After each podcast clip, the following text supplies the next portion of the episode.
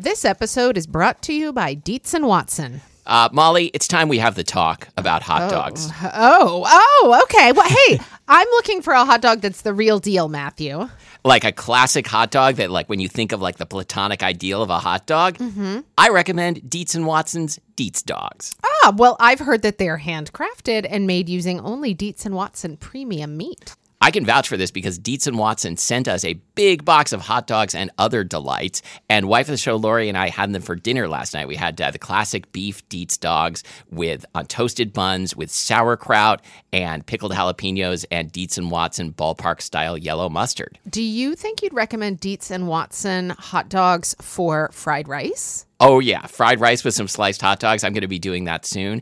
Wife of the show, Lori, is going to be making the hot dog flour buns from Kristina Cho's cookbook, Mooncakes and Milk Bread. Very excited for this. Mm, and I'm especially pleased because Dietz and Watson does things the right way. So this means like no additives, no fillers, no artificial flavors, no cutting corners. You can feel good about this stuff. Dietz and Watson. It's a family thing since 1939. Shop now at dietzandwatson.com slash the right way. That's Dietz, D I E T Z, and Watson.com slash the right way. I'm Mummy, And I'm Molly. And this is Spilled Milk, the show where we cook something delicious, eat it all, and you can't have any. Today we are talking about oyster sauce. Yes. Nothing says mid March like oyster sauce. That's true. Tis tis the season of the shellfish. Yeah, okay. Mm-hmm. Well, Well, I mean, Oh. you're supposed to eat oyster sauce in months with an R in them, right? yeah, that's how it goes. Nailed it. Okay, today's episode was suggested by listener and guest Kenji. Kenji's last name will be revealed shortly when he joins Oh us. wow, what a great tease. I know, I know. Uh, I'll give you guys a hint. You know this guy, and you're going to be Okay. very excited to hear from this. Okay, I I haven't figured it out yet, so so I'm, Okay. I'm looking forward to being surprised. Okay. So, Matthew, let's let's hit memory lane first. For me this memory lane is very short. I don't have much of a memory lane of consciously eating things cooked with oyster sauce or cooking with oyster sauce or using oyster sauce myself. However, I think I've probably eaten a lot of oyster sauce in my life and not known it. Sure. Yeah. Is it is it a condiment that you that you've kept like on hand for cooking or no? No. All right. Um my But I I don't know how I've avoided keeping it on hand because I mean I didn't mean that to sound It sound judgmental. it shows up in so many important ways in many dishes. yeah, like sometimes as an ingredient and sometimes just as a companion. Yes. To like keep on the counter to make you make you feel warm and fuzzy.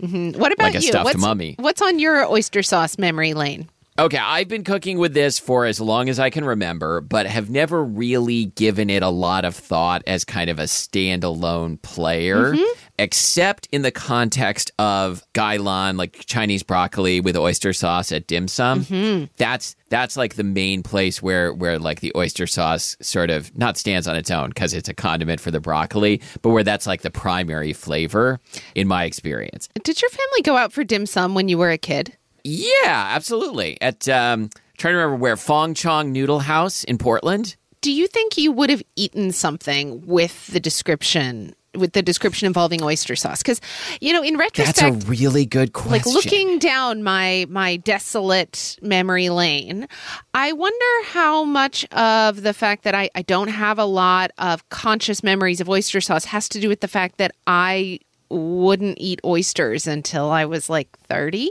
Yeah, so I feel the same way about oysters and I, I think it all would have come down to like whether the word oyster Yes. sauce was mentioned. Yes. Because like if it was like I did like broccoli as a kid, and so if it was like broccoli with a tasty brown sauce, I am I would have been in. Mm. Yeah. If if the word oyster had come up, then maybe not. you would have been out Right. Opposite of Uh, in. Broccoli with oyster sauce. Uh, so, like uh, non Chinese broccoli, also very good. And, uh, and beef with oyster sauce is a dish that I've had and made a number of times. okay And that typically, like, also has other seasonings, not just oyster sauce, but oyster sauce is like the star of the show. Just like it's the star of this show. it is the star of this show um move over uh, move over host mummy and host molly oyster sauce right. is oh, the I new was host star. mummy. Um, Why I, I don't even remember. Like we were, we were. I was making jokes about mummies before we started recording, and that's why I was host mummy. In case you needed context. yeah, it was only like three minutes ago or something. But in case you forgot, But it feels like it feels like another era. I'm realizing so many things as as we talk Oh, about good. oyster sauce here. But one thing I'm realizing is that I think that that my early understanding or my early knowledge of oyster sauce, I, think I wasn't even sure that it involved oysters. You know, oh, like oh yeah, I think this is co- common. you know how like horsey sauce, for instance, at Arby's, Arby's? does not involve horses. Um, that you know of. that I know of. But anyway, I think that it really was not until, you know, pretty pretty pretty late here in my ongoing culinary journey that I understood that oyster sauce actually involves oysters.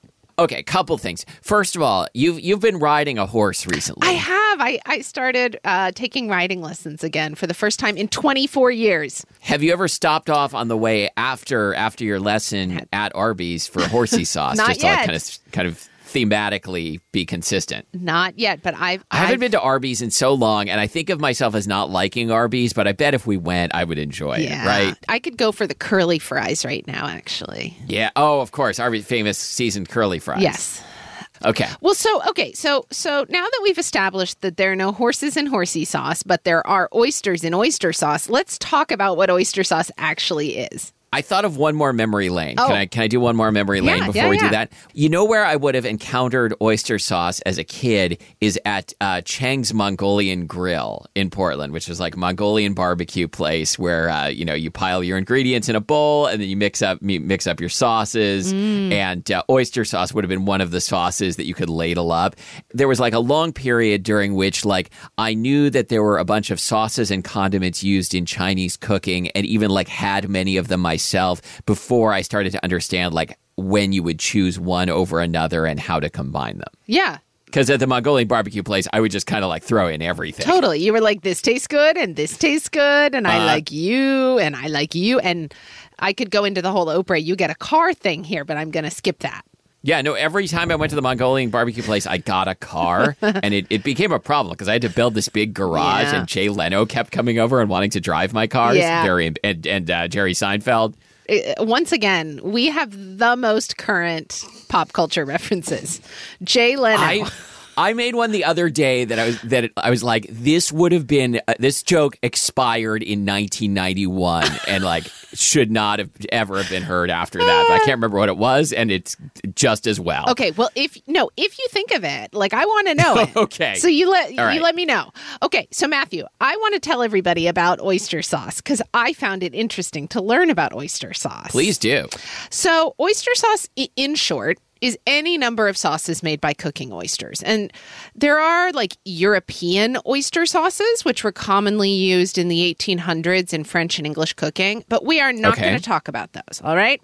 What we are talking about today is, I think, what most of the world thinks of when they think of the words oyster sauce, which is a, a kind of thick, kind of ketchup textured, dark mm-hmm. brown condiment that is commonly used in cooking in China, Thailand, Malaysia, Vietnam, Cambodia. I'm sure other other places I'm missing. Yeah, you know, there's some like nerdy phrase that people use for ketchup like like it's a non-Newtonian fluid or like like non-Euclidean geometry or something. Is that are, It's an does that apply isosceles to oyster sauce triangle. too? It's an yeah, it's an is- isosceles. Yeah, uh, it's a sauce. oyster. Uh, Oyster sauce. Oh my God. I'm moving Oyster right on now, isosceles triangle. Matthew. Yeah, I'm yeah. leaving this Uh. behind. All right. So, Matthew, at this point in our discussion of what oyster sauce is, we're going to time travel for a second here. Oh, Yeah. Get ready. is this where is this where we have our get our opportunity to once again like uh, Ride the if we Wayback could use Machine. a time machine one time, say what we would do? yeah. Yeah. Okay. Because I, I know mine. I would go back to 1991. I would make that joke.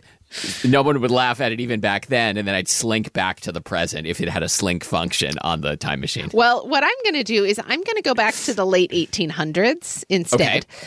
And I, I'm going to go back to the invention of oyster sauce and, and see if the story, the origin story of oyster sauce is true or not. Because oyster sauce is one of those foods that like supposedly started out as an accident. People love Yeah. to tell these stories about food, right?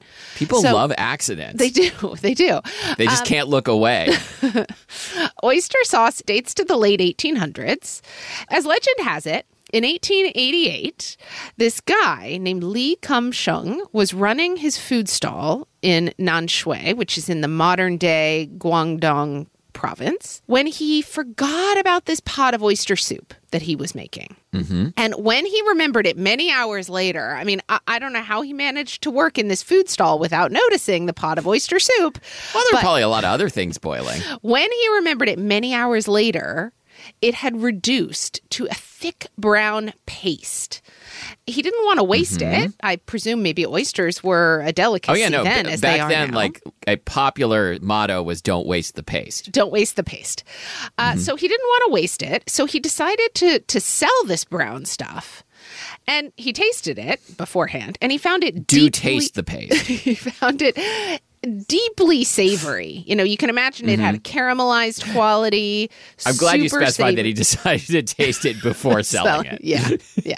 I mean, I sell a brown paste all the time, but I'm not going to taste it. No. Uh, this guy is a way better person than I am. Anyway, he decided to sell it as a seasoning for rice here in his Mm-hmm. food stall, and it was a huge hit. So he set up his oh, own. that reminds me. I was going to make rice to taste with oyster sauce, and I forgot. Yeah, I brought some crackers into the closet Okay, to, to cleanse my palate. He set up his own company, which I think every single listener we have has probably seen on their grocery store mm-hmm. shelves because this company is the oyster sauce company. It's called Lee Kum Key, and it was created by our friend Lee Kum Sheung in the late 1800s. He set up this company to sell his sauce to all corners of China. And in the century since, it's become one of the largest food companies in the world. Oh, And- I definitely have. I would say at least five Lee Kum Kee products in my home at, at this time. Yeah, I was at the grocery store this morning and couldn't believe, even just in a grocery store that doesn't have a great variety of of ingredients for cooking Asian cuisines, they had four different types of sauces made by Lee Kum Kee. Nice. So yeah, oyster sauce is where it all began. Today they sell something like 200 different sauces. Anyway, so apparently, you know, wh- whether or not you believe this accidental discovery of, of oyster sauce, the way that oyster sauce was made in the early days was pretty much like that. Uh, when they started Okay. making it commercially, they would boil oysters in these huge iron basins for half an hour. And then they'd remove the oysters to uh, like a rattan, to like a sheet of rattan uh, to dry them out. I, I don't know what they did with them afterward. I Um, I assume they were about they were sold as dried oysters, which, like, uh, you know, if you go to into a Chinese supermarket, you can find all kinds of, of dried shellfish, like dried scallops, which are used for making XO sauce. But also, also all of these things can be wonder- used as ingredients or just snacked on. I wonder how much flavor they still have though after being boiled for half an hour. That was what I well, was A, interested in. Probably some, and B, like we've talked about before, that like in Chinese cuisine, like foods that are pure texture are much more popular than in Mm. Western cuisine. At any rate, the water that remained in the basins, like this oyster cooking water, was then reduced to what Wikipedia describes as a blackish sauce. Wikipedia, So kind of like a like an oyster demi glace. uh, yeah, it sounds like I bet it. it's not made this way anymore.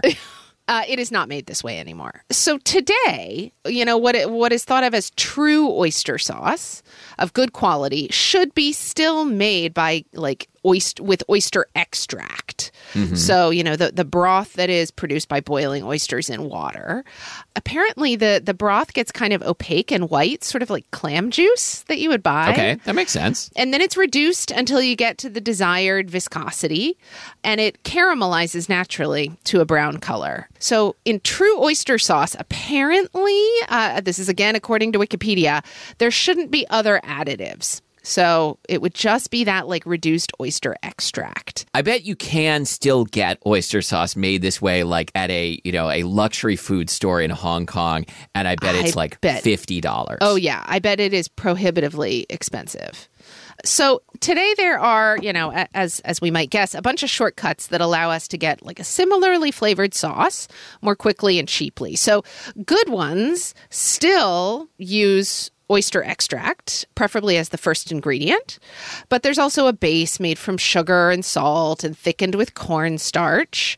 Some types, and, and I don't know if these are ones that our guest today would recommend or that you would recommend, but some are, they have added flavorings like soy sauce or MSG to give a mm-hmm. deeper flavor and color. Sometimes they have caramel color. Sure. Um, but, you know, in high quality oyster sauce, it'll be naturally dark from the reducing process. I mean, this is something that I think about a lot. You taught us about like the original oyster sauce, like the real stuff made of mm-hmm. nothing but like oysters and water boiled down until it's like an impossibly savory paste. Mm-hmm. And like that is in in a sense the real stuff. And yet like the oyster sauce that that you and I and probably everyone else on earth has have been eating like all all their lives is is mostly going to be the stuff made with a little bit of oyster extract and a lot of MSG and sugar mm-hmm. and caramel color. And like on the one hand that seems like not ideal, but on the other hand it is tasty and like like the dishes that we make with it are like designed with that type of sauce in mind, I think. Yeah, I mean, I'm trying to think if there's anything analogous to this in, you know, uh, uh, any other foods that we encounter this same way. I mean, Yeah, I think there must be. like foods where the original idea is far too expensive or difficult, and and so we've all become accustomed to a modified yeah, version. I'm gonna I'm gonna think of it. Okay, great. Well, anyway, like- Lee Kum Kee uh, still uses oyster in their oyster sauce. They're just using extracts, but that's about the best you can do these days, as we're discussing. Yeah, and I know Lee Kum Kee has like s- at least three different levels of oyster sauce. Mm-hmm. Uh, like like the the cheapest one that has the panda on the label. Mm-hmm. The next one up that has like a like a person in a boat. It has two people in a boat, and Two that's people the in a boat. premium oyster sauce, right? and then I think there's a there's one above that that's like comes in a small jar maybe, but I could, could be thinking of a different sauce. well, in any Maybe case, our guest will know. Something that I learned while researching this episode is that like a lot of oyster sauces are labeled oyster flavored sauce and Ah. and that isn't necessarily apparently like a sign that it's that things are not good in there but you just whatever you do you need to check the ingredient list and only purchase ones that contain actual extracts or actual oyster extract preferably as the first Okay. ingredient so anyway, Matthew, this stuff, I mean, we're going to be doing a full-on tasting here, a blind tasting even. Oh, I'm excited, yeah. But how would you just off the top of your head like describe the flavor that oyster sauce gives to things? So that's a really good question. You know, I used to I used to live in, in New York for a short time and uh, and really enjoyed like the corner Chinese American restaurant that you would order from near your house, near your mm-hmm. apartment in New York. Like every place, any any neighborhood in New York, like there is going to be one on your street. And typically there will be dishes made with a sauce that is just called brown sauce. Okay. And I think oyster sauce is key to that brown sauce flavor. And it's got like a flavor element and a textural element because, like, you know, like hoisin sauce, it's got a viscosity to it that carries through into the finished dish and the texture of the sauce in the mm-hmm. finished dish. And so, like, if you're using oyster sauce or hoisin sauce, like, you don't need to use as much starch to thicken a dish. And so that's, mm-hmm. and it has like a different, because, because the viscosity is coming from like, probably like pure like like more refined starches than cornstarch and sugar. It's gonna it's gonna have like a kind of a smoother mm, mm-hmm, uh, mm-hmm. texture to it. But the flavor itself like I, I just like it doesn't taste like oysters. It just tastes kind of savory and brown. Yeah, it's interesting. It has a sweetness to it that I had not mm-hmm. thought about before. So, like, okay, so as a kid, I loved beef with snow peas or beef with broccoli. Oh, yeah. Would there have been oyster sauce in that, do you think? maybe like i think of, of beef and snow peas as being like more more lightly sauced than that like to preserve like the color and flavor of the snow peas but i don't know like what kind of sauce did it have It was definitely like a, a, a brown, you know, a translucent brown slurry. Yeah, I, I think probably oyster sauce was in there. Great. That, I'll take that as a yes. Uh, beef and snow peas is like Doesn't that I, sound I'm so craving good? some now. Oh, yeah, we're sounds so recording this. We're recording this like right before lunchtime, and like it, it practically is my lunchtime at this point. And uh, like we're gonna be like tasting some small amounts of oyster sauce and eating crackers apparently.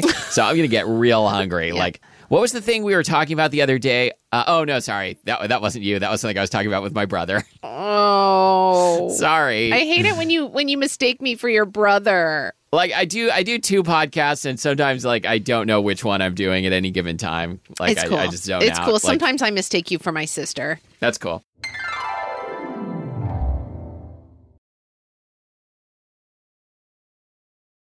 Ophthalmologist Dr. Strauss has seen firsthand how the metaverse is helping surgeons practice the procedures to treat cataracts. Cataracts are the primary cause of avoidable blindness. He works with a virtual reality training platform developed by Fundamental VR and Orbis International to help surgeons develop the muscle memory they need. The result? More confident, capable surgeons. And even more importantly, Patients who can see. explore more stories like Dr. Strauss's at meta.com slash metaverse impact. Reese's peanut butter cups are the greatest, but let me play devil's advocate here. Let's see. So, no, that's a good thing. Uh, that's definitely not a problem. Uh, Reese's, you did it. You stumped this charming devil.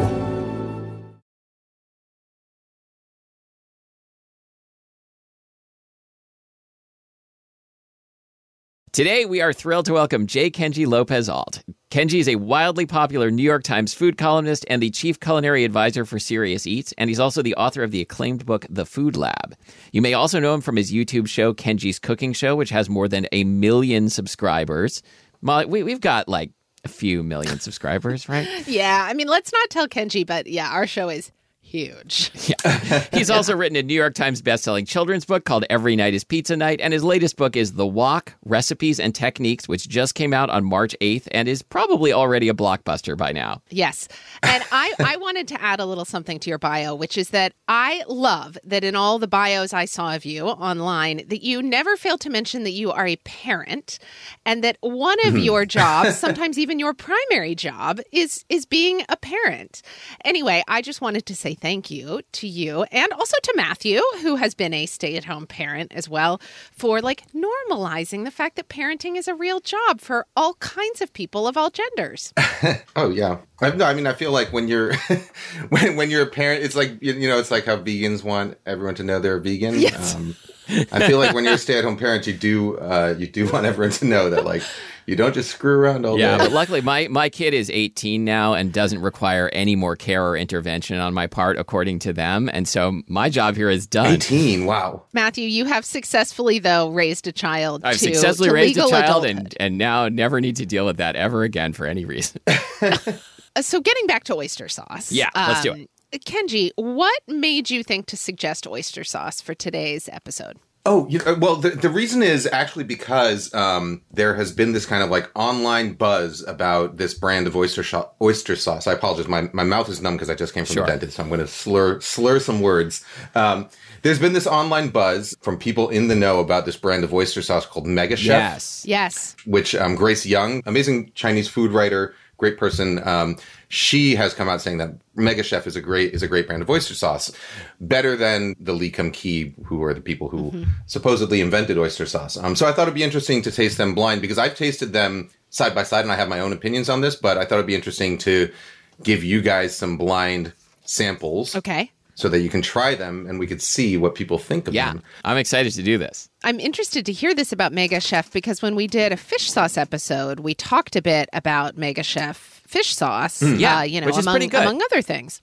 So our listeners cannot see this, but I am holding up a little stack of what look like uh, containers you might get takeout salad dressing in.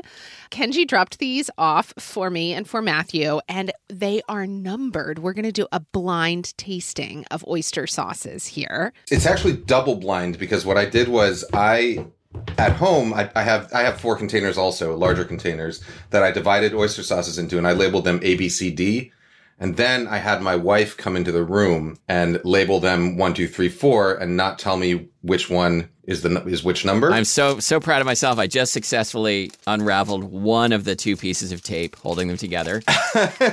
No, th- this is going great. It's just really, it's just really noisy. Give me a sec. All right, yeah. Step step one, phase one complete. Moving on to sinister phase two. Okay, I'm ready. This is so exciting. When we're done with this, I'm going to have to text my wife and ask her to send me the key so that we know which Is she one just is like which, 'cause I standing by just just for this responsibility? She no, she's she's she works nine to five, so she's she's on her computer. So I, actually, I don't even know if she'll respond, but well, hopefully she will. yeah. Wow. What if it just remains a mystery? I love that you were so thorough with this. You don't even have access to the key. This is really what we will do for food journalism. Okay, are we beginning with number one and how are we going to do this tasting? Yeah, I mean, I think we can begin with one number one. I don't know. What do you do? Do we um do you do you cup oyster sauce? right, right, right, right. like war- warm up your hands and I don't know. I, I I think we just taste it. I don't think you have to aspirate. Yeah, or I thought I got Okay. a spoon, but I didn't, so I might just use my finger. And as a palate cleanser, I have I have uh, Santita's brand tortilla chips. Just so I can choose the loudest food possible that's also in the loudest bag. I think we should kind of smell 1st mm-hmm. for sure. Okay. So And are ask we going with questions number later. one first? Yeah, I'm gonna smell number one first. Oh. Okay, I like the smell of it. It's kind of caramelly.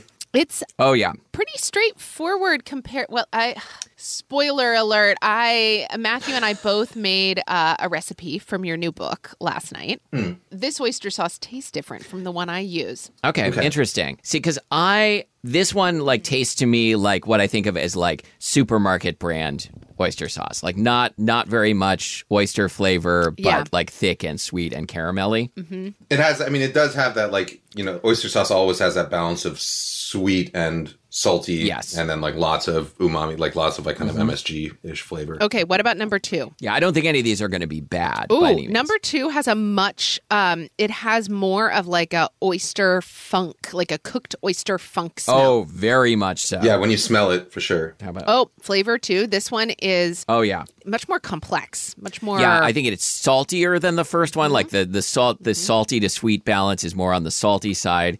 Um, like I, I I like this one much better than number one. It has the smell of like when you um when you grill oysters, Yes. like the like grilled oyster shell brine. Okay, I need I need to like pause for a little palate cleanser. okay yeah i'm gonna eat a cracker I'm drinking some Coke because while I was getting my dental cleaning, Your dentist recommended Coke.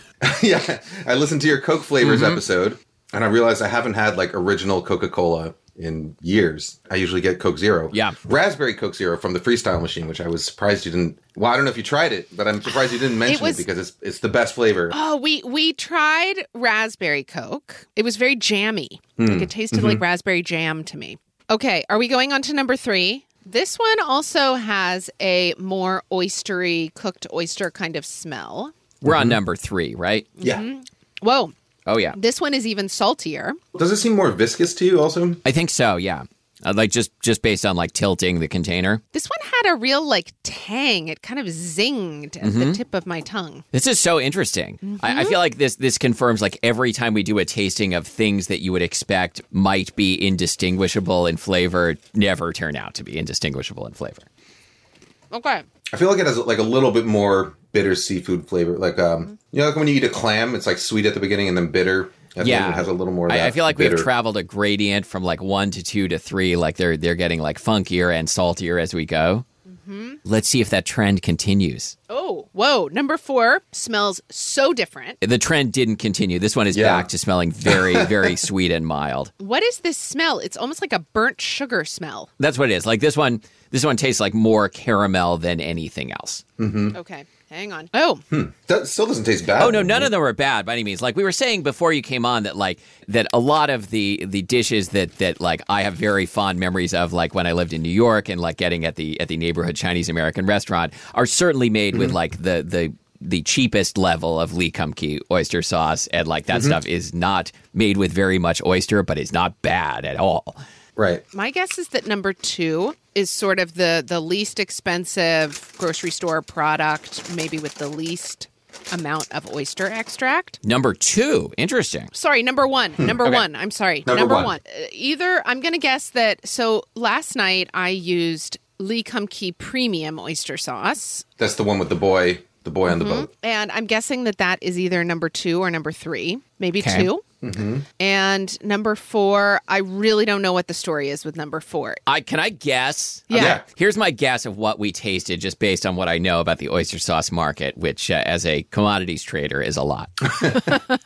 I think we tasted Lee Kum Kee, like uh, like basic panda label one, Lee Kum Kee premium, the Thai Maekrua, and the Mega Chef. Uh, yeah, I, I can't remember the Thai brand, but one of these Yeah. is a Thai oyster sauce. Yeah, so there's Mega Chef, the two Lee Kum Keys, and a Thai. Okay, here's my guess. I think Okay. one and four are both Lee Kum Kee, and that the and that the premium is not that different from the from the non-premium, and that two and three are Mega Chef and and the Thai brand, but I would not have any idea which is which. That's my guess. Okay. On the other hand, I'm also not going to be surprised if if Maekrua is uh, turns out to be super sweet and mild. I feel very certain that number two is Lee Kum Kee Premium.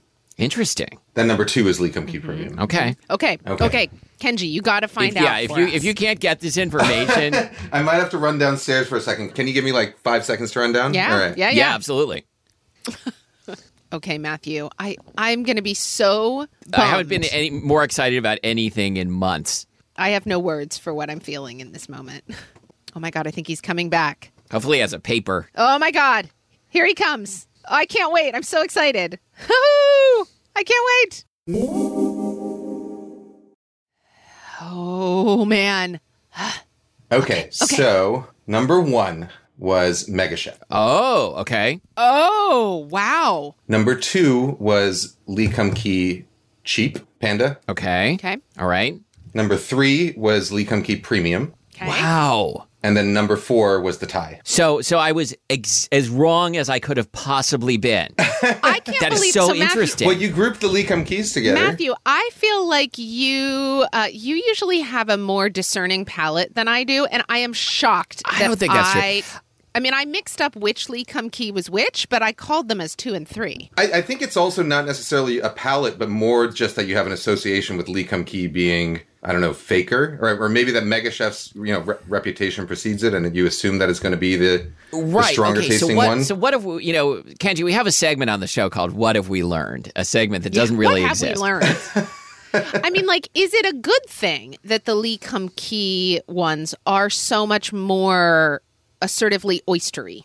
I mean, personally, I think it is. Like you know, I've I Yeah, have- I do too. I do like the Lee Key, and so th- so actually, this was this was uh, you know I was honestly surprised when I got the bottle of Mega Chef and I and unblind tasted them myself um, a couple months ago because I thought the Lee Key was actually much more oystery tasting. But you know, but that was not a blind taste test. That, but now now that you two have also tasted, I'm like, oh, I guess it is more oystery. What what dish did you guys cook from the book? We both made the uh, the noodles with butter and oyster sauce. Okay. Yeah. So so noodles with oyster sauce and some kind of like steamed green is just like the simplest sort of lo mein dish Yeah. in China, right? Like you boil noodles and then you put oyster sauce, a little bit of the cooking water, or maybe some stock, and then uh, some greens.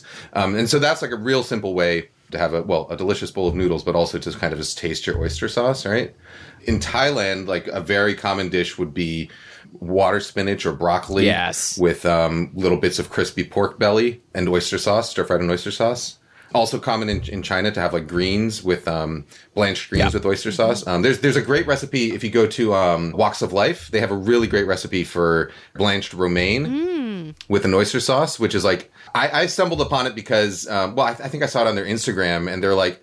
Whenever you buy romaine, you get those like three packs of romaine heads, and then you make like a Caesar salad, and you're like, "Oh crap! Now I have to eat two more Caesar salads." Um, and they're like, when you do that, instead just like cook the romaine um, and cover it in oyster sauce. And they like I, I exactly had in my pantry in my fridge like a bag of Yeah. a three pack of romaine heads with two of them left over that I didn't know what to do.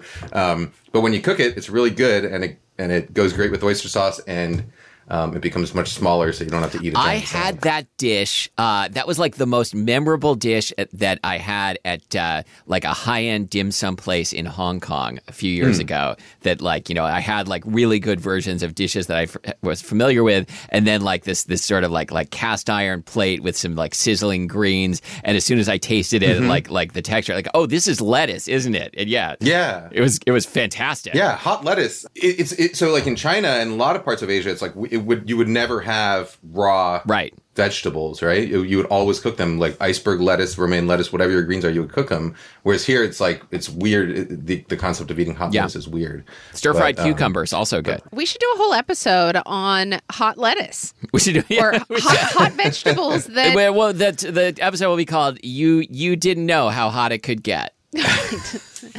no, we, we'll call it hot lettuce. I think we should. Hot I think we should do a hot lettuce episode because like grilled romaine is so good too.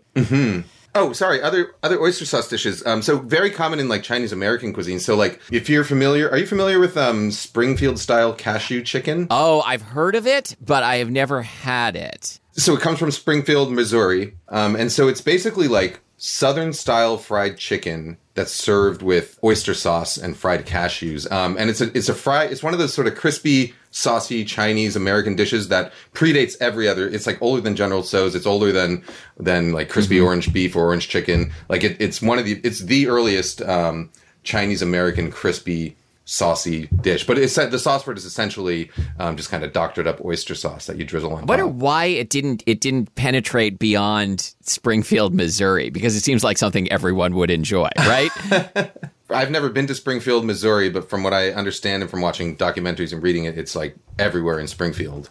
Um, but yeah. Yeah. I don't know why it hasn't hasn't come elsewhere. is oyster sauce involved in versions of chicken rice, like Hainanese chicken rice. Yes, it's it's common to have oyster sauce as a dipping sauce Okay. on the side for Okay. that. Um, very often, yeah, yeah. Where does it show up in Thai cooking? Okay, so the, I would say the two the two dishes most familiar to Americans that you would find it is um, stir fried greens. So, so generally like water spinach or or or broccoli with the crispy pork um, and oyster sauce. That's one dish, and then also um, in pad krapao, so Yeah. like ground pork stir fried with oyster sauce, soy sauce, and basil. Okay. those would be like the two real Yeah. classic uses of Thai oyster sauce. Okay. I was uh, I was wondering if you were going to throw a uh, a vegetarian oyster sauce in as a ringer.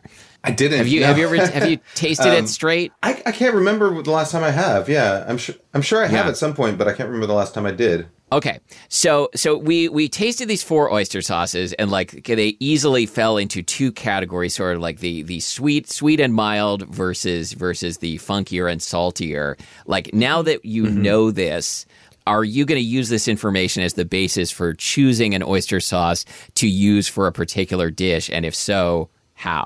I mean, I tend to always like you know I don't like having like a zillion. I mean, I do like having a zillion things in my kitchen. but I don't need more than Yeah. one bottle of oyster sauce in my kitchen. I think. Um, so I, I mean, I generally always have the the uh, the Lee Kum Kee um, Yeah. premium um, at home, and I would use that for virtually everything. Um, yeah, I, I mean, I can't personally think of a situation where I'd want to use the others. You know, although I guess the Thai oyster sauce does have a kind of distinctly sweeter, more caramelly flavor that maybe would go better um, if you're really looking for like to recreate that. You know that Thai street food or, the, or whatever it is from your, your restaurant, uh, your favorite restaurant. Um, Right. Then maybe you would pi have some Thai oyster sauce on the side as well. But um, but I make those dishes with the Lee Kum Kee stuff, and they taste good to me. Yeah, me too. I'm so surprised by the Mega Chef. I'm really surprised. I think that it, I would not even identify it necessarily as oyster sauce. It it doesn't taste. It doesn't have any oyster flavor to me. I'm gonna look up the ingredients right now. Mm-hmm. Yeah, because I will often buy the the Thai brand because because like years ago someone told me that's the best. You should get this one, and uh, I didn't like really do any experimentation beyond that. But like Lee Kum Kee is what I have in my fridge right now, and I feel good about buying that in the future, either the uh, original or the premium, because I thought they were both the ones with the most flavor. Yeah. Hey, you, so okay, so looking at Mega Chef, so Mega Chef is also a Thai brand. So you know, so part of these flavors could also differences could also just be that Yeah. Yeah, that's true. Thai oyster sauces tend to be less oystery and more sort of sugary, caramelly. But if you look at the ingredients of Mega Chef, it has the shortest ingredient of all ingredient list of all of them. I think. Um, it's Yeah. oyster extract, water, sugar, salt, salt, cornstarch, and potassium sorbate, like a preservative. Whereas Lee Kum Kee premium sauce is also oyster extract, sugar, water, MSG, Okay. Right. and then basically everything Yeah. else is the same: salt, cornstarch, flour, and caramel color. Yeah, so I guess I don't I don't want to say that like uh, you know that we are we are like picking on the sauces that are like tuned for Thai cuisine Mm-hmm. rather than the ones that are tuned toward the flavors of, of Chinese cuisine and saying one one is better than the other. Well, personally, I struggle a little bit with the how very oystery. I mean, I like oysters, but I struggle a little bit with how very oystery the Lee Kum Kee is. So actually, I mean, I think I would be more inclined to enjoy if a dish is like very oyster sauce forward. I think I'd be more inclined to enjoy it with one of these two Thai oyster sauces than the Lee Kum Kee. But it, it is interesting to think about because I think I figured that uh, oyster sauce was going to be best or like most correct somehow if it were the most oystery one. All right. Well, you you blew our minds, Kenji. Thank you. Now, but now, like you, you've you've like set a, a standard that you that you could not possibly live up to because I'm expecting like another sauce delivery tomorrow. Yeah. It's going to be just as illuminating. I was actually just kind of wondering when Kenji was going to come, like today, and and bring like all the chili crisp for our next episode, yeah. which we're doing in a minute. All right, Kenji. Anything about oyster sauce that uh, that you'd like to add that we that we didn't get to, and also tell us about your new book. Um, well, one actually one useful thing I found Yeah, yeah. about oyster sauce. Um, so I, I mean, I cook a lot of Japanese food at home, but currently, um, because we have a new baby in the house who has like severe intestinal issues, um, Sure. Um, Audrey, who's um, you know breastfeeding him, uh, is on like a very restricted diet, so we can't have we can't have uh, corn protein, wheat protein. Uh, milk or dairy. Um, so soy sauce has become like a thing that we can't use at home. Um, Okay. And the other day, I was uh, I was braising daikon, which I typically do in dashi with Sure. mirin and soy sauce. Um, and then I was like, oh shoot, I can't put the soy sauce in here. Um, but I tried using some oyster sauce in place of the mirin and soy sauce because it has that same kind of you know the sweetness of the of the mirin and the savoriness of the soy sauce, and that actually worked really well. Um, so that would be my one very esoteric um, Okay. Yeah, that sounds good. use of oyster sauce is that if you can't have soy protein and you are braising daikon, or, or perhaps even braising other things, uh, oyster sauce is a good substitute. nice. Okay.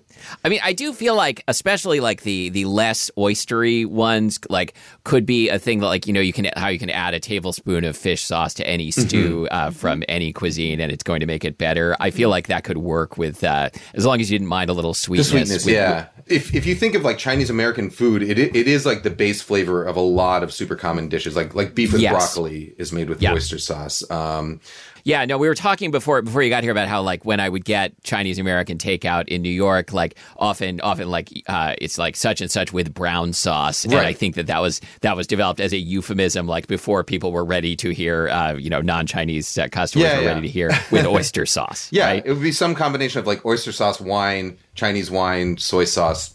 Yeah. Sugar and then like you know some sautéed aromatics, but that that's like the flavor I think that permeates Right. most Chinese American, um, especially like I think New York style Chinese American Yeah. stuff. All right, Okay. tell us tell us about the Wok. Um, uh, the Wok is my new book. When is this airing? Is it already out? I guess it's already, It's already out. It's already out. Oh, cool. All right, it's already out. Um, thank you, everybody who bought it. Everybody in the world who bought it the first week it came out. I don't have to tell you about it because you've all already read it. But uh, it's it's a book about cooking in a wok um, that uh, is aimed primarily at a English speaking audience that grew up in the West um, and so is familiar with um, all sorts of Asian cuisines, um, but might not be quite familiar with sort of the techniques that you use in a wok. Because Sure. you know, I think one of the one of the big misconceptions about wok cooking is that in order to cook well in a wok, you need this like super high powered Chinese restaurant burner. Right. Um, and I, you know, I don't, I don't know exactly where that misconception stems, but I, I think it largely has to do with the same reason that I had the misconception, which is that my idea of what Chinese food is was colored by the fact that I grew up going only to Chinese restaurants, right? I didn't have a home Chinese cook. I, I went to Right. Chinese restaurants and I went mostly to Chinese restaurants that were influenced by sort of Cantonese and Hong Kong style cuisine, which often do use really high heat. So dishes like um, like beef chow fun, where you get that like super smoky wok hei flavor, Un- unless you do some you know secret tips and tr- techniques and tricks that I that I uh, demonstrate in my book. Um, Yes. Unless you do those, you don't get that smoky flavor. But um, Right.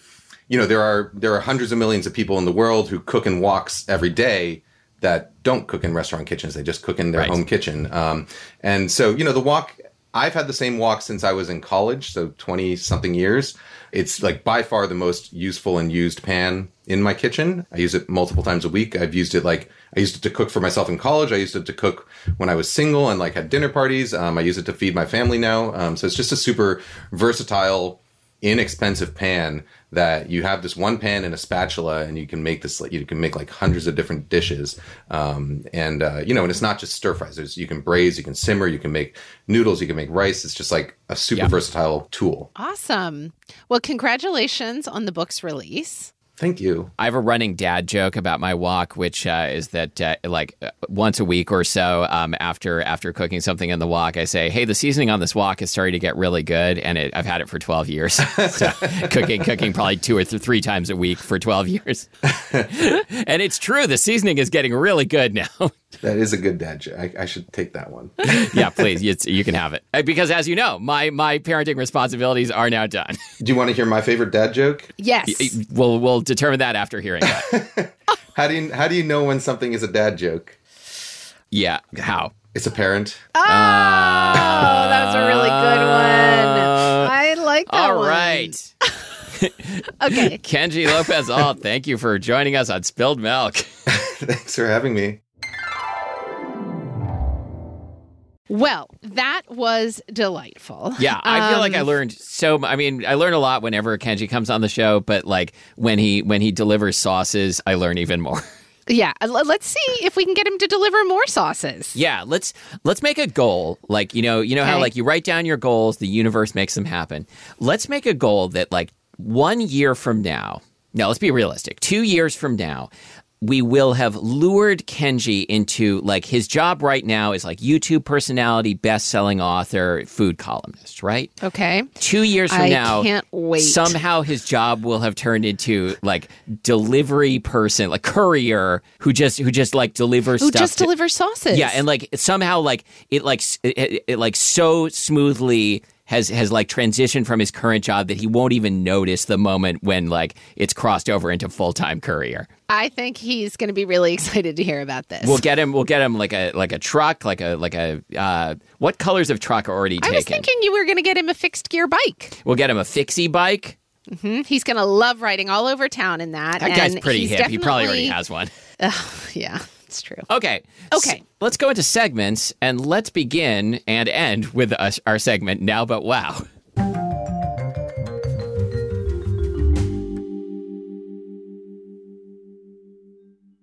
Oh, great. okay. Well, my Now But Wow is a book that just came out on February 22nd. I pre ordered this book like six months ago. Okay. I heard wonderful things about it uh, from Emma Straub, Of author books and are magic. Books Are Magic. Anyway, the book is called The Swimmers by Julie Otsuka, and it's a novel. And Matthew, you're going to think it sounds pretty depressing here when I describe the copy to you. Well, I have However, a big question about about the uh, the capsule. Oh, okay. But go ahead. Okay, so so here's the gist of it. All right, so this is this is the cover copy for The Swimmers by Julie Otsuka. The swimmers are unknown to one another except through their private routines. So, you know, who goes in the slow lane, the medium lane, the fast lane, and the solace each takes in their morning or afternoon laps. But when a crack appears at the bottom of the pool, they are cast out into an unforgiving world without comfort or relief. I, I- you know, I'm going to stop there. So Yeah, basically, because this is my question. so it sounds like it's going to become some sort of magical thing. They don't, as far as I understand, they don't go out through the the crack in the pool.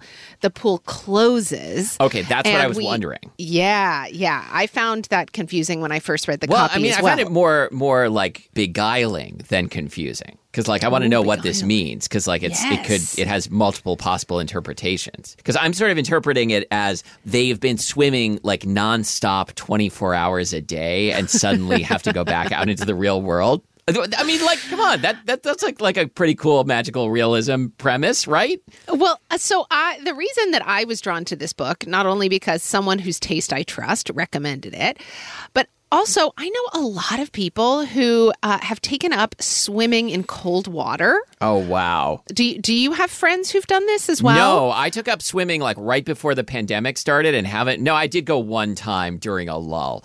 Okay. But uh, and I would like to go back, but not not cold water and not warm water either. Like it's got to be like like the right level of lukewarm. Okay. Well, anyway, um, I have a number of friends who've taken up cold water swimming in the winter, and I have a student who's written quite a bit about swimming Okay. um, in the writing group that I lead. Anyway, I was really interested to see somebody use the theme of swimming in a novel, Mm-hmm. and especially the idea of like when the routine that you sort of cling to for normalcy is taken away, Yes. like what happens. So, anyway, the book has just come out. I'm still waiting for my copy. It is called The Swimmers by Julie Otsuka. I'm I'm excited. Like I, I I agree that like that uh, this doesn't sound like the kind of book that I would normally pick up, but I trust your and I want to know what, what about more about this crack in the pool. Yeah.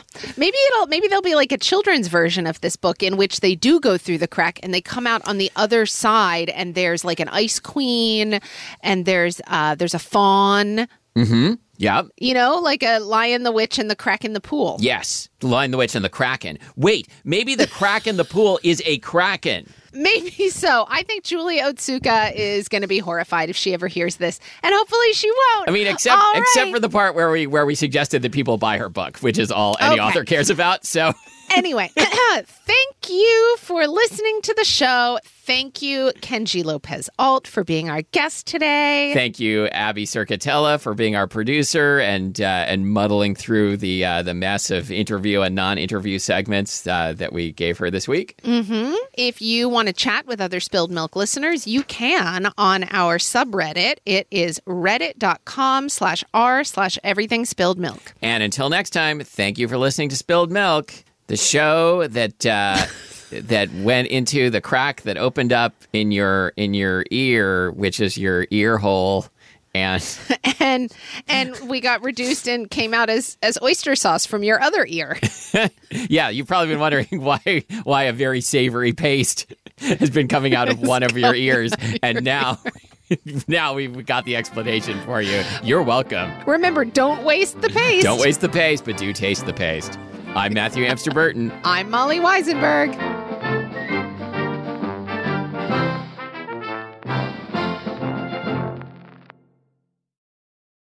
Well, I'm Molly. Because it it seems like the mummy. Oh, oh sorry, I was going to continue talking about mummies. Um, I oops, I need to silence my phone. Reese's peanut butter cups are the greatest, but let me play devil's advocate here. Let's see. So, no, that's a good thing. Uh, that's definitely not a problem. Uh, Reese's, you did it. You stumped this charming devil.